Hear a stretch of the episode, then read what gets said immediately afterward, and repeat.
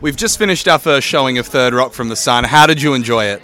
It was really good. It was not expected. Like I did not know what I was doing when I came. Did you did you ever see the show back when it was airing on TV? I actually didn't know it was a show. I literally Oh, right. got invited by a friend, and I was like, "All right." I read the word rock, and I was like, "Yeah, okay, whatever." Love rocks. So- Are you a geologist? No, I don't. No, not a geologist, but you love rocks. Have you considered this line of work?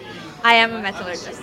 Really? So it's not far off. It's kind of like compressed rock. Yes, it's like destroying the rock. Yes. uh, well, I'm very happy you loved it. Uh, what was your favourite part of the show?